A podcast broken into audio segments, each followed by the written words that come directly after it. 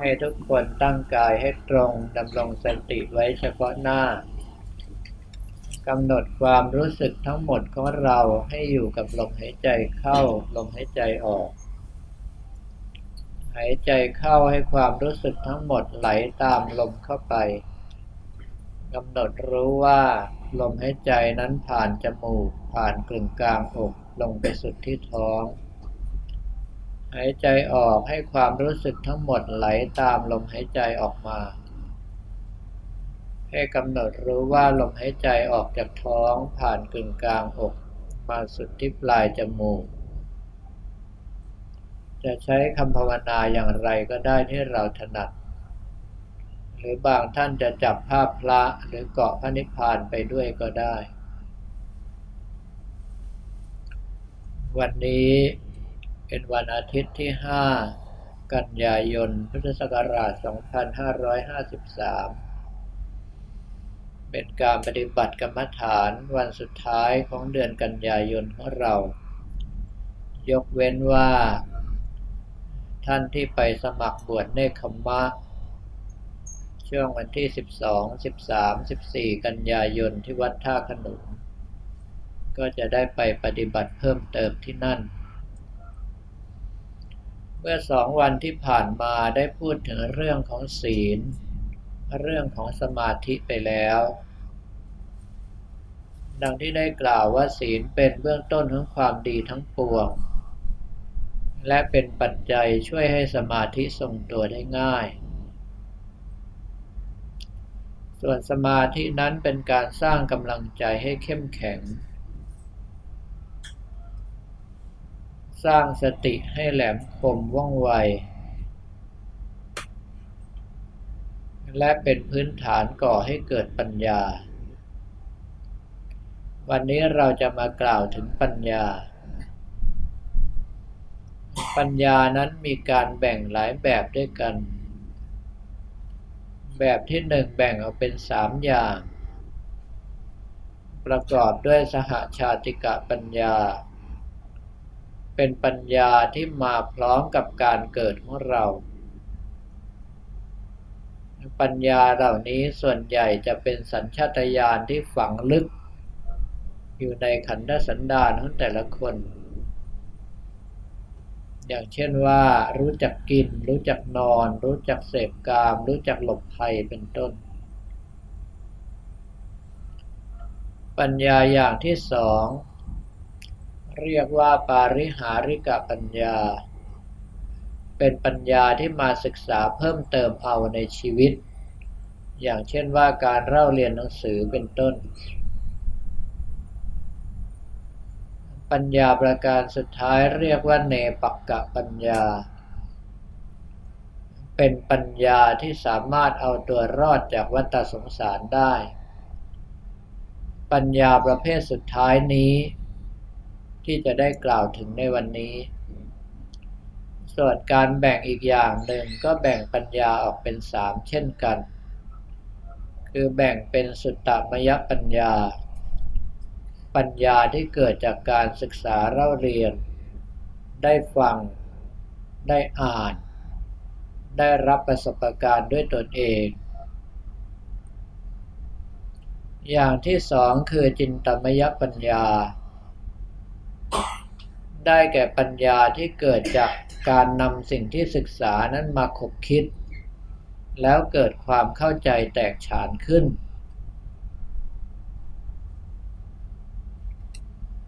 ส่วนปัญญาอย่างสุดท้ายนะเรียกว่าภาวนามยปัญญา เป็นปัญญาที่รู้แจ้งในธรรม เรียกง่ายๆว่าปัญญาชนิดนี้รู้แล้วพาตัวรอดให้ปลอดภัยจากวัฏสงสารได้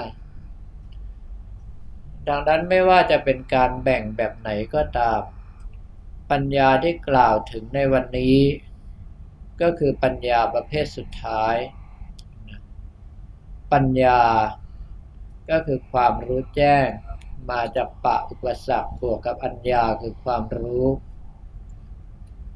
ความรู้แจ้งในที่นี้ก็คือการรู้เห็นตามสภาพความเป็นจริง แล้วไม่ใช่รู้เห็นอย่างเดียว สามารถที่ทำจิตใจของเราให้ยอมรับความเป็นจริงนั้นด้วย ถ้าหากว่ารู้เห็นอย่างเดียวแล้วจิตใจยังไม่ยอมรับ ก็ยังไม่เรียกว่าเป็นปัญญาที่แท้จริง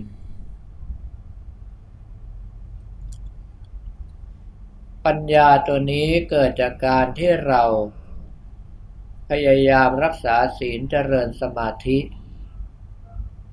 แล้วใช้กำลังนั้นไปพิจารณา ไม่ว่าจะใช้กำลังนั้นไปพิจารณาในส่วนของอริยสัจสี่ก็ดี ในส่วนของไตรลักษณ์ก็ดี หรือวิปัสสนาญาณเก้าก็ดี ในส่วนของอริยสัจสี่นั้นปัญญานี้ก็คือ จะรู้ว่าทุกนั้นเป็นสิ่งที่เราต้องกำหนดรู้ แต่ว่าเป็นการที่รู้แล้ววาง ไม่ใช่รู้แล้วแบกไว้ บุคคลที่พิจารณาเห็นทุกข์แล้วไปแบกทุกข์เอาไว้จะเป็นบุคคลที่น่าสงสารมาก เพราะว่าจะพบกับความทุกข์ที่ชัดเจนและหนักหน่วงยิ่งกว่าบุคคลทั่วไป แต่ถ้าหากว่ารู้แล้วปล่อยวางได้ ก็จะเกิดความเบาความสบาย ปัญญาถัดไปก็จะเห็นว่าสมุทัยนั้นเป็นสิ่งที่ควรละเพราะว่าถ้าไปแตะต้องไปสร้างเหตุขึ้นเมื่อไรความทุกข์จะเกิดแก่เราได้ทันที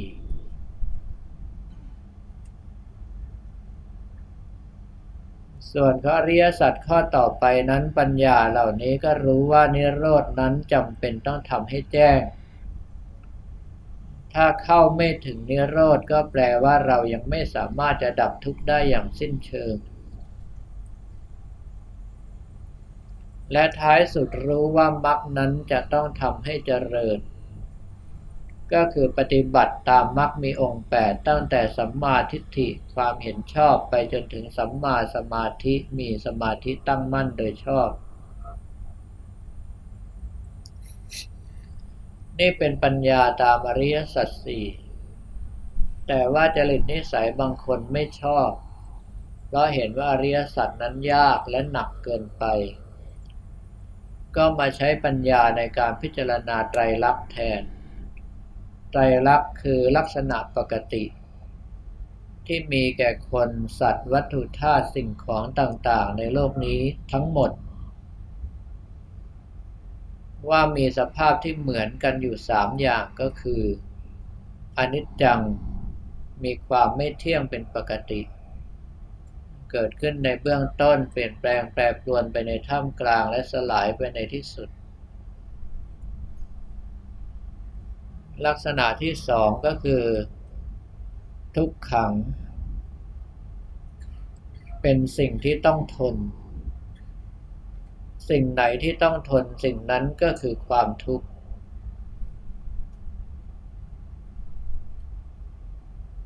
ในเมื่อมันมีสภาพที่จำเป็นจะต้องทนอยู่กับมัน ถ้าหากว่าเรากำหนดรู้แล้วว่าทุกนั้นเป็นธรรมดาของสังขาร เกิดมาเมื่อไหร่ก็ต้องมีทุกข์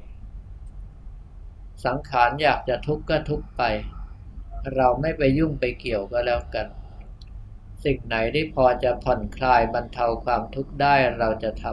ำ แต่ถ้าสุดความสามารถแล้วไม่สามารถจะผ่อนเบาบรรเทามันลงได้ เราก็จะวาง และข้อสุดท้ายคืออนัตตา ไม่มีสิ่งหนึ่งสิ่งใดเหลือเป็นตัวตนเราเขาให้ยึดถือมั่นหมายได้ ทุกอย่างต้องเสื่อมสลายตายพังไปทั้งสิ้น ถ้าใช้ปัญญาในการพิจารณาไตรลักษณ์ก็จะออกมาในสภาพนี้ถ้าพิจารณาดูตัวเราเองก็จะเห็นตั้งแต่เป็นเด็กเล็ก เป็นเด็กโต เป็นเด็กหนุ่ม เด็กสาว เป็นหนุ่ม เป็นสาว เป็นวัยกลางคน เป็นคนแก่ เป็นคนตาย เป็นต้น นี่คือความไม่เที่ยง หรือว่าเห็นความทุกข์ของการเกิด ของการแก่ ของการเจ็บ ของการตาย ของการพัดพลาดจากของรักของชอบใจ ของการได้รับสิ่งที่ไม่รักไม่ชอบใจ ของการกระทบกระทั่งอารมณ์ที่ไม่พึงปรารถนาเป็นต้น และท้ายสุด ไม่มีอะไรเป็นเราเป็นของเรา ทุกอย่างสักแต่ว่าเป็นนามเป็นรูปเป็นธาตุเท่านั้น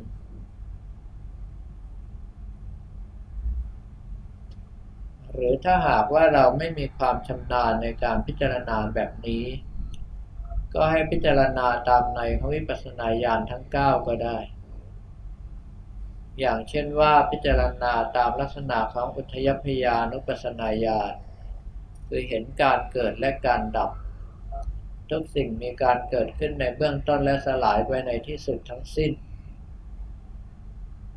ไม่มีอะไรที่เกิดขึ้นแล้วจะคงตัวมั่นคงอยู่ได้ หรือว่าพิจารณาเห็นความดับในพังคานุปัสนาญาณก็คือเห็นว่าทุกอย่างในที่สุดก็เสื่อมสลายไปไม่มีอะไรหลงเหลืออยู่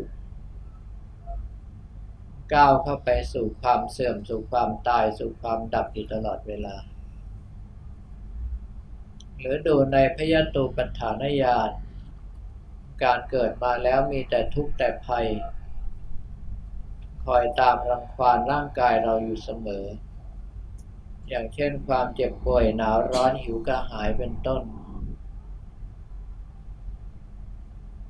หรือว่าเราจะเห็นว่าเป็นของที่น่าเบื่อเป็นของที่ต้องหนีไปให้พ้น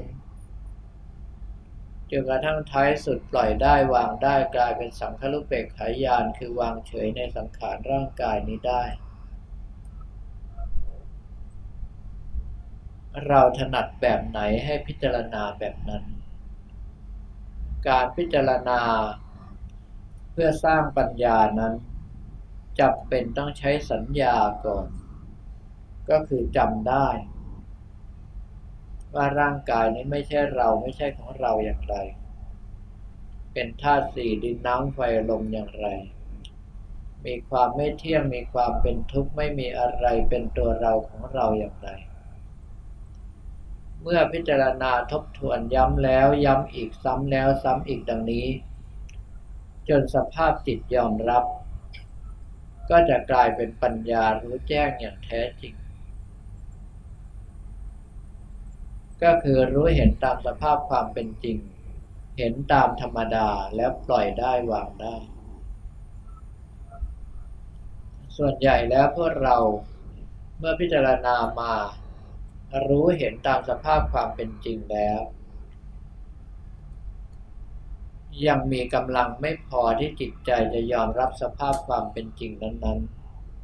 ๆ จึงต้องแบกทุกหาบทุกกันต่อไป ถ้าเป็นดังนั้นให้ทราบว่า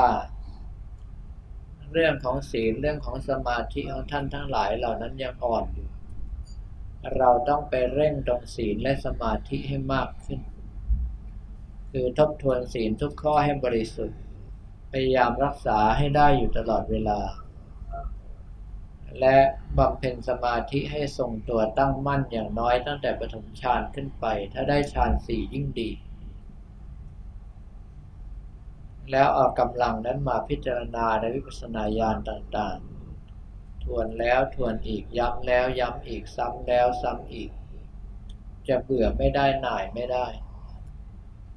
จนกว่าสภาพจิตใจจะยอมรับอย่างแท้จริงว่าร่างกายนี้ไม่ใช่เราไม่ใช่ของเรา การดำรงชีวิตอยู่ในร่างกายนี้มีแต่ความทุกข์ ระหว่างที่ดำรงชีวิตอยู่ก็มีความไม่เที่ยงเป็นปกติ ถึงมันจะไม่เที่ยงก็ช่างเถอะ ถึงมันจะทุกข์ก็ช่างเถอะ ถึงไม่มีอะไรเป็นเราเป็นของเราก็ช่างเถอะ เราจะอยู่กับมันแค่ชาตินี้ชาติเดียวเท่านั้น พ้นไปจากชาตินี้แล้วขึ้นชื่อว่าการเกิดใหม่มามีร่างกายอย่างนี้เราไม่ต้องการแล้ว เราต้องการที่เดียวคือพระนิพพาน ถ้าเห็นว่าชาตินี้เป็นเรื่องที่ยาวนานเกินไป ก็เอาใกล้เข้ามาอีกหน่อย ว่าเราจะอยู่กับมันแค่วันนี้เท่านั้นปรุ่งนี้ไม่ทราบว่าเราจะได้ตื่นขึ้นมาเห็นตะวันขึ้นอีกหรือไม่ เราจะได้ลืมตาดูโลกอีกหรือไม่ เราอาจจะตายเสียก่อนก็ได้ ถึงมันจะตายลงไปก็ตามที เราต้องการที่เดียวคือพระนิพพานเอาใจจดจ่ออยู่กับพระนิพพานเอาไว้ ถ้าเห็นว่าวันนี้ยังยาวนานเกินไป ก็เอาแค่ ชั่วลมหายใจเข้าออกนี้ หายใจเข้าถ้าไม่หายใจออกเราก็ตาย หายใจออกถ้าไม่หายใจเข้าเราก็ตาย ในเมื่อเราอยู่กับมันแค่ชั่วลมหายใจเดียวทำไมเราจะอยู่อย่างมีความสุขไม่ได้ เพราะว่าเราจะพ้นไปอยู่แล้ว ถ้าหากว่ากำลังใจของท่านตั้งมั่นอย่างนี้ จิตใจก็จะไม่ไปกัดกลุ่มกับความทุกข์มีแต่ความยินดีเหมือนอย่างกับนักโทษประหาร แต่ว่าเขาจะปลดปล่อยเรา เราจะหลุดพ้นไปอยู่แล้วกำลังใจจะมีแต่ความสดชื่นรื่นเริงไม่ไปจมอยู่กับกองทุกข์เห็นความเป็นธรรมดาของมันว่าเกิดมาต้องเป็นดังนี้ แต่เราไม่ขอเกิดอีก ย้ำแล้วย้ำอีกซ้ำแล้วซ้ำอีกจนสภาพจิตจดจำแน่วแน่มั่นคงและยอมรับ ถ้าอย่างนี้ทุกท่านมีสิทธิ์หลุดพ้นไปสู่พระนิพพานได้สำหรับตอนนี้ก็ให้ทุกท่านกำหนดความรู้สึกทั้งหมด อยู่ที่ลมหายใจเข้าออกกับคำภาวนาหรือภาพพระของเรา จะหายใจแรงหรือเบายาวหรือสั้น ให้กำหนดรู้ตามไปลมหายใจจะมีหรือไม่มีคำภาวนาจะมีหรือไม่มีกำหนดรู้ตามไป ให้กำลังใจให้เราแน่วแน่มั่นคงดังนี้เอาไว้จนกว่าจะได้รับสัญญาณบอกหมดเวลา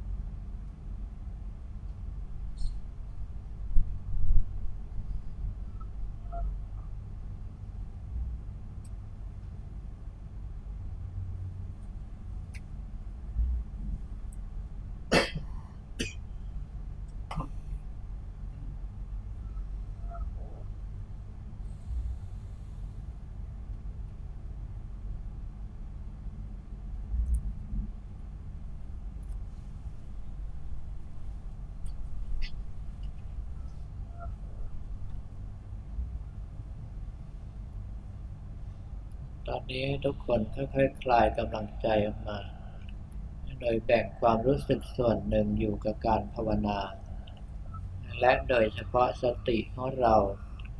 จดจ่อตั้งมั่นอยู่ ว่าชีวิตของเรานี้มีอยู่แค่ชั่วลมหายใจเข้าออกนี้เท่านั้น เราจะพ้นจากร่างกายที่มีแต่ความทุกข์นี้ไปแล้ว ส่วนความรู้สึกส่วนใหญ่นั้น จะได้ใช้ควบคุมร่างกายของเราทำการทำงานตามปกติ โดยเฉพาะใช้ในการอุทิศส่วนกุศลของเราในตอนนี้